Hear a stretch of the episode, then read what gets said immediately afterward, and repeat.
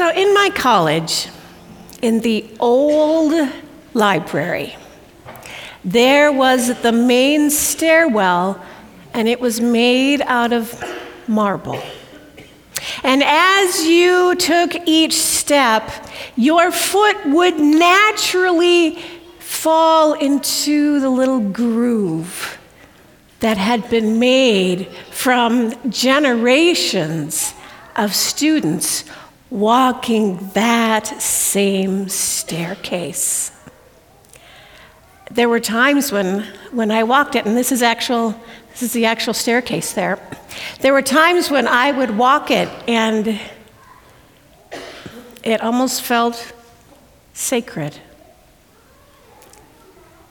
This morning, we receive this bit of scripture passage that we know well. It is familiar. It feels comfortable. It feels as though we are walking up the marble staircase. We know it so well that we just kind of slip into a groove of listening to it.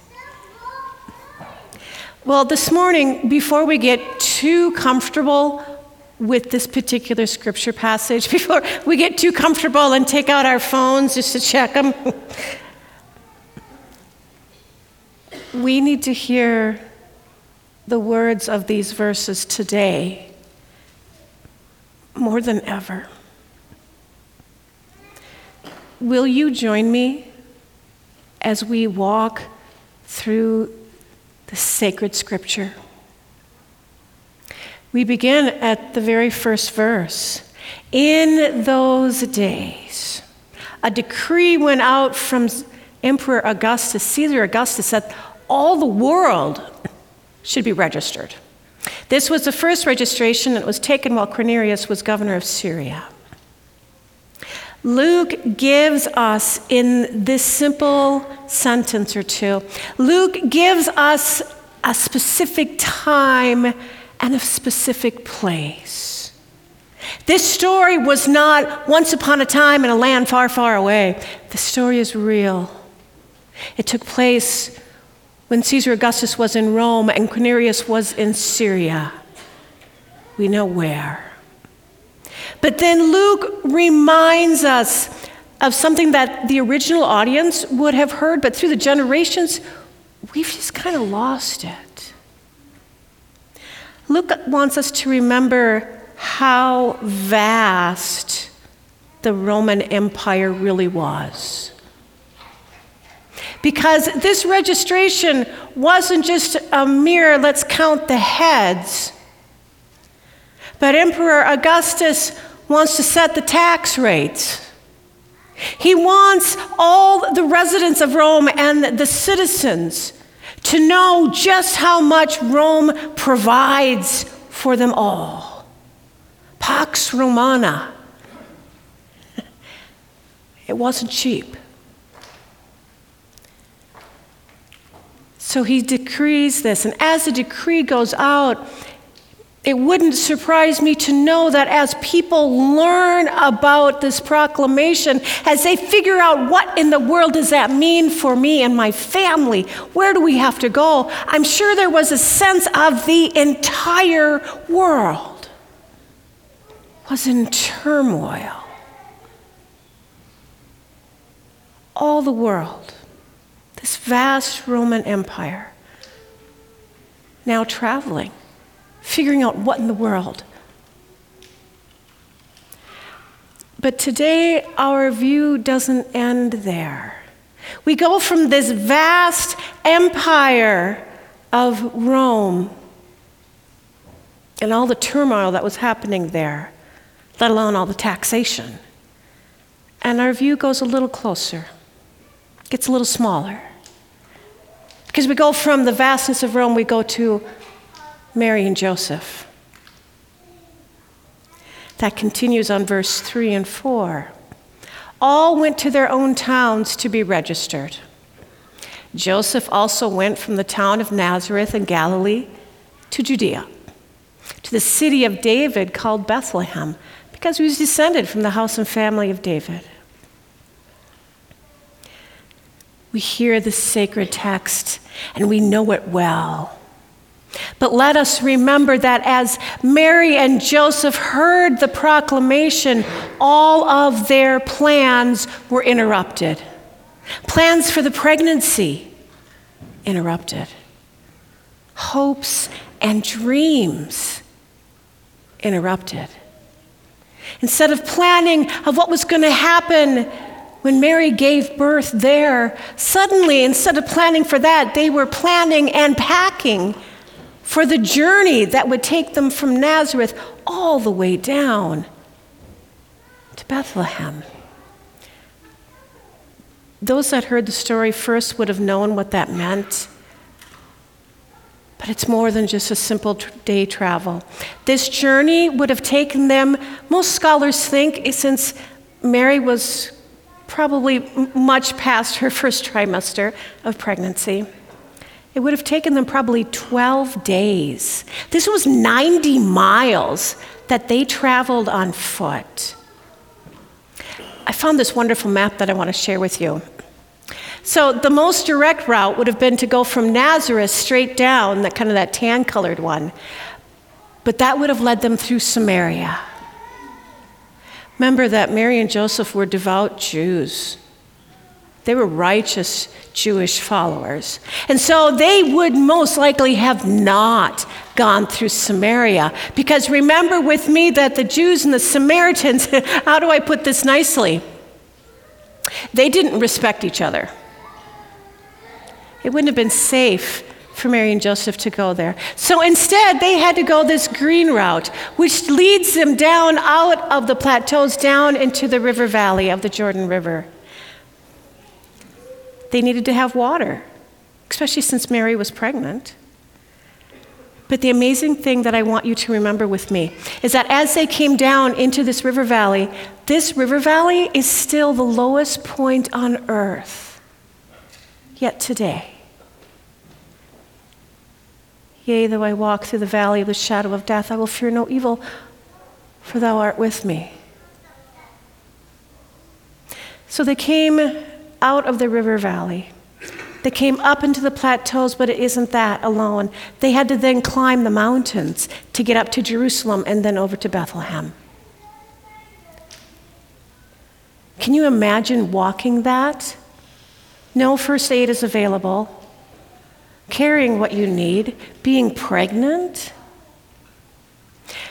We know that oftentimes when we travel, we sing, especially this time of year, we sing. Well, Mary and Joseph probably were singing as well. We've long since lost the melody line, but we have the words. The Jewish pilgrims would have been singing the songs of ascent. They're still with us in the book of the Psalms. Psalm 121 I lift up my eyes to the hills. From where is my help to come? Psalm 125, and I love this second verse. I can see and hear Mary singing this very verse. Looking up, perhaps climbing up that mountain. As the mountains surround Jerusalem, so the Lord surrounds his people from this time on and forevermore. I can hear Mary saying that, looking up into the mountains, knowing that they surrounded Jerusalem, knowing that God surrounds his people, just as she, her body, her love surrounds the Christ child that she carries. But let's go one step further. Thank you for walking with me one step further. Let's zoom in on Mary. Joseph went to be registered with Mary, to whom he was engaged and who was expecting a child. Mary shows us so much. Mary shows us what internal strength looks like, what physical strength looks like. Mary shows us what determination looks like. But let's also remember that Mary shows us what trust looks like. Trusting God even in the midst of an entire Roman registration, trusting God when all of the plans are suddenly interrupted, trusting God that God would literally provide and protect as they take this 12 day journey. That was long and hard, trusting that God was walking with them in the midst of it all. But let me say that one more time. Let me say that for you and I as we gather here on this particular Sunday morning. We know that God is with us in the midst of our world when we look at social media, when we look at all of our media outlets. We watch it or read it, and it seems like everywhere we hear of, everywhere we read, there's turmoil. We can trust that God is still present. When our journeys, whatever they are this morning, when our journeys are suddenly interrupted or go in a whole different direction, we know that we can trust our God to be present, continuing to protect and provide, just as God did for Mary and Joseph. And in the midst of the unknown, we can trust. We can trust in the love that God has for you and I. So, how do we go forward? How do we go forward with this trust? How do we walk it forward? Well, let's look again at Mary and Joseph. They had to obediently follow the decree, they had to go and travel down. And they did so. Out of the limelight, out of the spotlight, they just did what they had to do.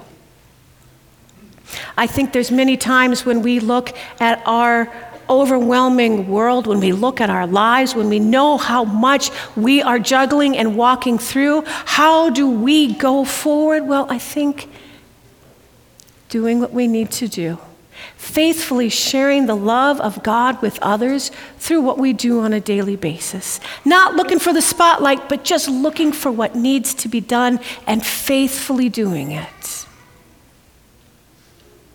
This morning, I want to share with you a short video. And in it, you're going to meet a gentleman. I invite you to notice how old he is. He is a part of a ministry that we know well here at Sheridan. It's a ministry called Meals on Wheels. Many of you I know are part of that ministry. It's a ministry that needs to be done because it helps to feed people. But I want you to notice this gentleman. Notice his attitude, and then notice the age of those for whom he serves. Let's watch that now. It's fairly quiet in Door County this time of year, but no matter the season, Eugene Jacobs is keeping busy. I've been delivering meals uh, since 1997 when I retired from teaching high school mathematics at Sturgeon Bay High School. It was his late wife, Beverly's idea for the couple to volunteer delivering meals on wheels. And the 91 year old has continued doing it throughout the years. At my age, and I enjoy doing it. I, you, you see these people, they're appreciative, and I, yeah, I, I, I really enjoy doing it. Orrin Gunlickson, an 86 year old man from Sturgeon Bay, says having Eugene help to deliver meals is an honor. I've known him for over 50 years. He says the process isn't that big of a deal. Well, I pick up the meals, and I just drive to the houses and meet the people and deliver the meals. At 91, Jacobs plans to continue his volunteer work, keeping busy in Door County no matter the time of year. I, I don't give up on things very easily. I love that. 91 years old, I don't give up on things very easily. He reminds me of Mary. In the midst of the unknown, she trusted that God was still present. Today, let's be inspired by our 91 year old. Did you catch the age of those who he served? 86. I love the 86 year old. Yeah, I've known him for 50 years. yeah, we.